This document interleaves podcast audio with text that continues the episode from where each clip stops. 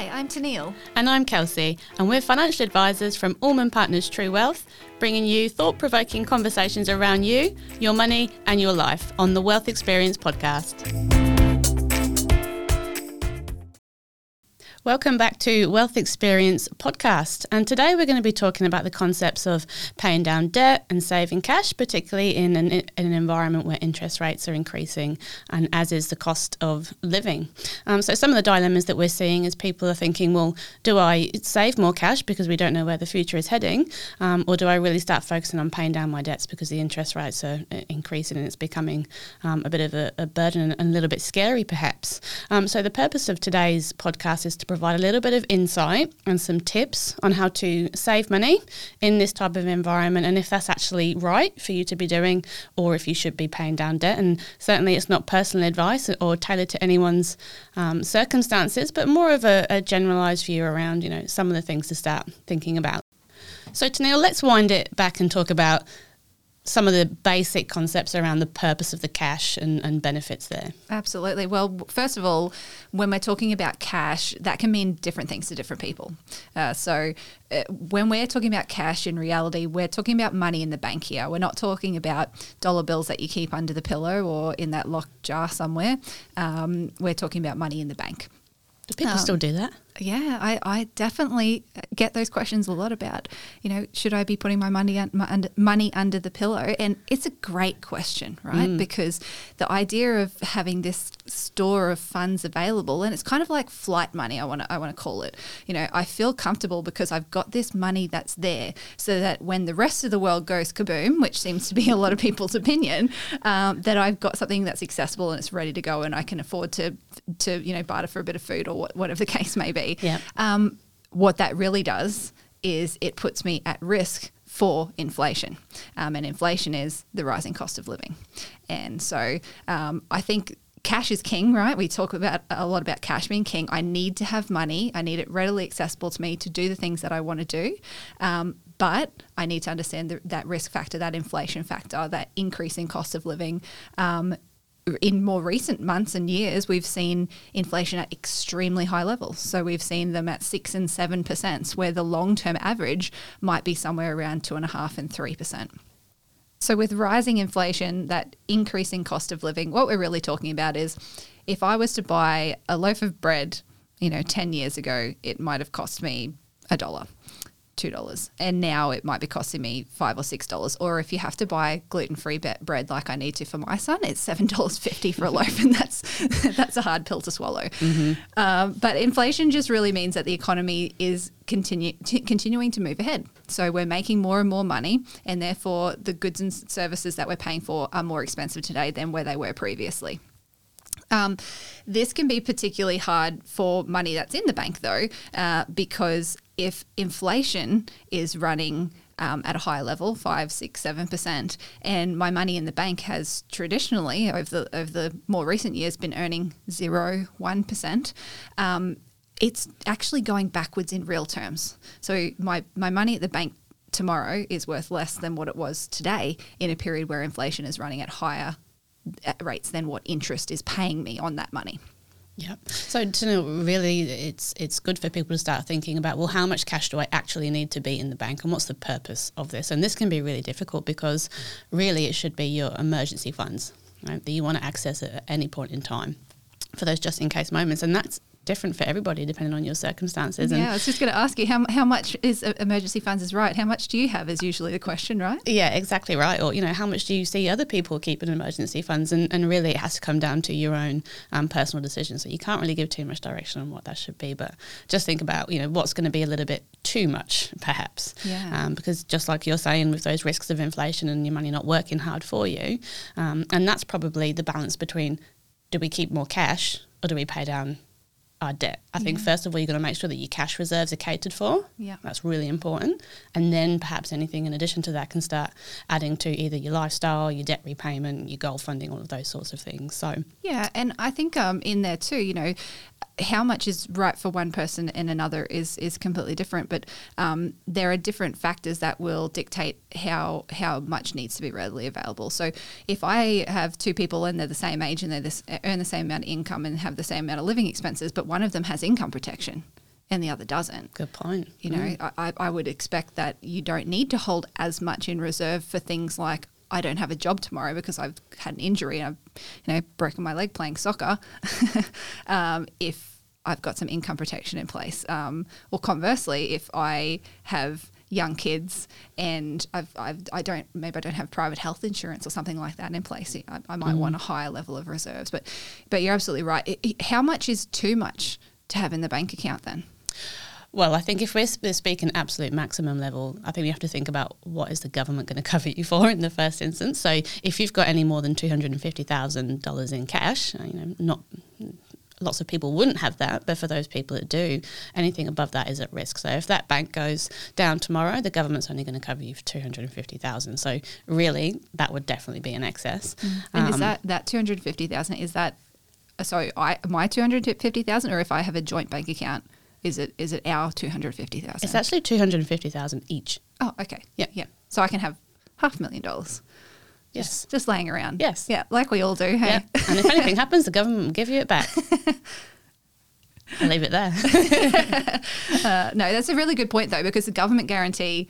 Um, I think is overlooked, and it's something that it, it shows that the government has a really strong opinion of financial um, our financial system, and the fact that they're willing to to back the banks um, and say, well, if, if your funds aren't there tomorrow because the bank's no longer there, we'll cover that. That's right. And I think ever since the global financial crisis as well, the banks have to increase their um, capital adequacy that they have. So, you know, it's less likely to happen as it has done in the past. So your money's pretty safe in cash, is what I would say. Um, but Teneale, perhaps we talk about some of the things that for those people that do have to have a certain amount of cash in their bank account, what are some of the ways that they can maximise their cash that they're keeping? Yeah, absolutely. Well, um, first of all, I'll, I'll switch gears just a little bit about um, how you can extract a little bit of extra return from cash. So, from money in the bank, there's. Uh, and we're just talking a little bit about financial stability of banks, and I feel like that's a really good lead in because um, there's two different ways that I can get an additional return from money in the bank. The first one is credit quality. It's a credit risk we talk about.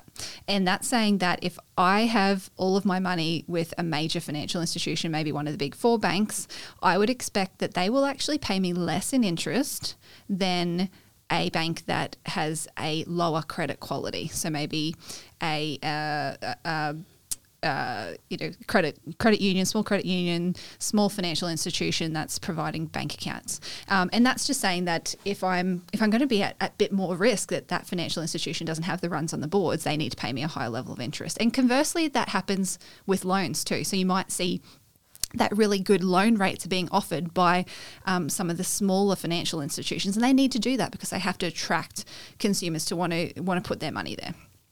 Um, so that's that's the first side of it, the credit quality.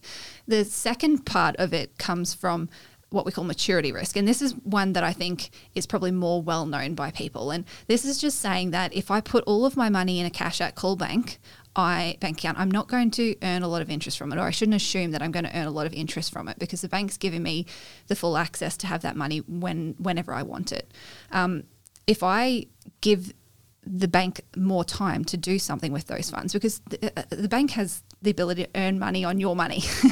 um, and I, I think maybe if we think through the logic of that, so I put $10,000 in the bank, and what can the bank go and do with that? Well, nothing if it's at call because they have to make that readily available to me. But if I put it in an online savings account or I put it in a term deposit, maybe I put it in a term deposit for six months, that gives the bank six months to go and lend my money to somebody else.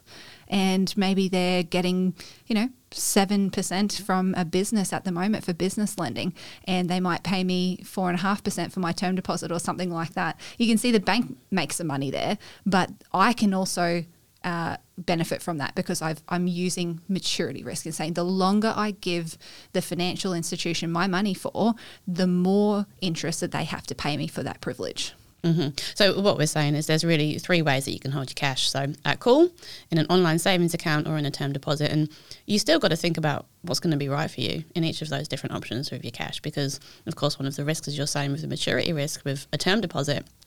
If you need emergency cash funds and you've got it in a term deposit, um, you're going to have to break that term Yeah. and therefore get a lower return for doing so. Um, so perhaps you know that's something for people to think about that if you are going to need it at an unknown point in time, that that might not be the best way to to structure your your capital. That's right. And I think you'll have, there's some sophisticated investors out there that might be thinking about different things like bonds and fixed interest. And there's, you know, there's a whole world of, of cash available out there.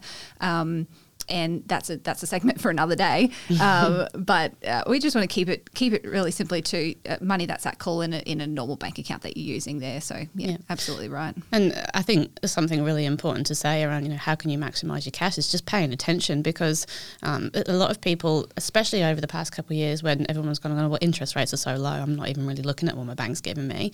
Um, if you don't pay attention, you can really be losing out. I'll give you one example. Um, someone had a, over a million dollars in their bank account and just a normal cash account, hadn't paid attention to it, um, and the return on the interest was around about 0.4%. Um, so if you think about the difference of 0.4% to perhaps 4% now on an interest earning bank account um, is a huge chunk. Um, so you're really missing out if you're not paying attention to what's out there to offer. That's right, and, and and that makes sense even at the at the smaller end of the spectrum too. You know, even if it's just ten thousand dollars that you're missing out on on let's call it four hundred dollars a year. Um, four hundred dollars a year is probably covering me for what Ergon increased their That's very prices by last year, or my rates, how much they're going up by. So it, that, those are some really good ways to get some wins out of cash. And and if we bring this back to the the rising cost of living, it absolutely correlates to go well. If I am now in a period where interest rates have risen, I should take that advantage and I should get my money working as hard as possible for me because I'm working hard um, and my costs are going going up. And if I can get my cash doing a little bit of that that heavy lifting for me, then that's going to put me in much better stead. Yeah. Yeah, that's absolutely right. So, Teneale, for those people that are going, well, I know that I've got this emergency number now and I've got that aside, um, or, or maybe not, but I've also got the debt hanging over my head and I can see the interest rate going up, I can see the repayments going up. What can we do to improve that in this type of environment? Because it is a bit of a double whammy at the moment. That's right. That's exactly right. Um, there's there's definitely a few things there. So first of all, I'm going to assume we're talking about something that's a that's what we would ha- label in the financial word, world as bad debt. Um, and bad debt doesn't mean that I shouldn't have it because it has an existence, right? Bad debt means I am not getting a tax deduction for it. It's not for investment purposes. So this is this is personal debt, things like buying a home, buying a car, um, you know, upgrades to, to to the family home, travels, those sorts of things. So those kinds of debt. Um, are typically the focus for being paid down first, um, and then they don't attract a tax deduction for me. So how can I maybe use some of the funds that I've already got to help me with that that method first of all is to go well um, maybe we'll use an offset account. So if i've got a home loan does my bank um, or the mortgage broker that i'm working with do they give me the option to be able to put a, an offset account in place? And and what an offset account simply does is says that if i have you know, $100,000 on a, on a home loan and I've got $10,000 in a bank account, if I put that 10000 to an offset, the $10,000 worth of that loan will not have interest payable for the period that I've got the money in the offset account for. So that can be a really big interest saving, particularly when we go back to that idea of the fact that the banks are lending out at typically higher than what they're paying us. Um, because if I can earn even 4.5% in a term deposit, but maybe I'm paying 5.5% on a home loan. So now we're talking about what's that differential between what you can earn and what you have to pay the bank. And if you have to pay the bank more, well, maybe I should be putting some money in an offset account. Um, offsets are, are really good for the purpose of, of paying down the interest, but um, sometimes there's there's the disadvantages that come with it. Of if I've if I've got it there, I've, I might access it more quickly than I should, and I'm sure you've probably seen that, Kels. Absolutely. And I think some of the ways that people try and mm, reduce this being so readily available by being an at call bank account sometimes um, is to actually pay the loan down and have that capital then Yeah. sit in there as redraw. Um, but not every loan offers a redraw facility as well. So Yeah, and I see that check. some of them uh, they they operate more differently these days too, where they're starting to take back some of that redraw. So previously, you know, if I had thirty thousand redraw, I had I had that money available. But a lot of the banks have um, changed the way they view that and kind of go, well, over time, your redraw is actually reducing at a at a higher rate. You know, That's with right. loan pay down. That's right. So you- you've definitely got to be careful about you know what you do in that space and understand how your loan um, is set out. Um, but is there anything you know that perhaps people can do to reduce the interest rate? Yeah, yeah, absolutely. The first thing is actually asking for something better. Yep. um, so instead of just assuming that the bank's got my best interest at heart, just go and, and have a chat with them. Eh, You know, go, have a look online first of all, see what the rates are looking like. Um, pick up the, the phone. There's a lot of online savings accounts that offer these introductory rates, these honeymoon rates for three months, four months, or whatnot. Um, but I've seen a lot of cases where um, you might see an online saving account and think, okay, that's probably going to be earning a couple of percent. And then you have a look and go, oh no, it's earning nothing. And the reason for that is they took an introductory rate and then they left it there. And out, when it came outside of that introductory rate, it might have dropped from 1% back to 0.05 and then it, it, it, it, it was never looked at again. So just asking the bank, just telling them, look, I've got this money here. What's the best terms that you can offer me? And if they say they're going to give you an introductory rate for four months, just put a put an item in your phone, a calendar item in there, and just say, in four months' time, I'm going to pick up the phone. I'll have the same conversation. Yeah. Um, they they want to do what's right by you, but they're not going to unless you ask. That's right. And I think we've actually seen quite a bit of success with that, with people going back and just simply asking the question of, you know, can you do any better than what we than what we've got? And um, the bank will then try and come to the table to give you something better where, where possible. So mm. the old age story: if you don't ask, you don't get. yes. And it's the same is true for, for the lending side of things as well. So, again, just ask the bank for a reduction to your home loan rate or your per- personal loan rate, whatever it is you've got. Mortgage brokers are absolutely worth their weight in gold because Definitely. you can get them to do all that heavy lifting for you. So, you know, be in contact with them, go, is this what's best for me? Every time, the, the other thing is, the RBA changes interest rates and they do it regularly. And we've seen that through all these interest rate rises we've had in the more recent year. Um, so each month when they when that announcement comes out, if you notice that the interest rate's going up, you can you can probably assume that your home loan rate's going to go up as well, um, or whatever type of loan you've got. Now, do you have to accept that full rate rise? Possibly no, because you can go back and ask ask the bank to do something better, or you can look at refinancing it across with a with another bank with a mortgage broker. Now, you know, refinancing has some pros and cons, and maybe you can talk about what are what are some of the things that people should think about when they're refinancing, Kels. Yeah, of course. So if you're if you're going to refinance, it's a really good way to actually get your repayments reduced because you're effectively saying I'm going to start again and increase the term of the loan that you've got. Um, but of course, that's going to take you a lot longer to pay out because you're effectively starting again. And if you're, you know, at, at a certain age and retirement's going to be coming in 15 years, perhaps, but you've rescheduled to another 30 year repayment term, yeah. that's a bit of a risk um, because you don't really want to be carrying those sorts of things into your retirement years. Absolutely, yeah. Having it having it paid out on the same time frame as your goals, yeah, definitely right. great idea. That's right. Um, and, and I suppose uh, another thing that we um, we spoke a little earlier on about having that emergency those emergency funds. So um, maybe another way of thinking about it too is, um, do I actually need this much cash? Available in, in pure cash funds or if I do have redraw that's available on a loan somewhere on a personal personal home loan or something like that could I consider that these are some of my emergency funds? Because maybe I'm looking at it going okay I, I, I want to have six months available of my living expenses um, which might be thirty or forty thousand dollars um, ready to go. But thirty or forty thousand dollars in a cash account that's not doing a lot for me may be better served like you were talking about earlier in that home loan um, in in redraw, um, saying that I, I don't intend on taking it, but if I want to, it's there. So it, there's also something to be said for the dis- discipline around paying down debt, and um, I think at di- people dif- people work in different ways, right? So some people work really well with um, having cash funds there and having savings and buckets of income and all of that, and others will use those funds. Um, and so maybe a strategy of paying down debt and thinking I can draw back from the debt if I have to, but but my logic in my brain is telling me that I don't really want to do that, so I'll probably keep it there. Yep, that's Um, absolutely right. So, uh, really, I guess to summarize all the, the tips that we spoke about today is probably to assess your own um, emotional behaviors around money and how disciplined you are as to what strategy you might uh, employ. Think about your emergency funds that you do need and, and what's the purpose and intent of that. Um, pay attention to both your interest rate on, on your home loans and, and ask if you can do better.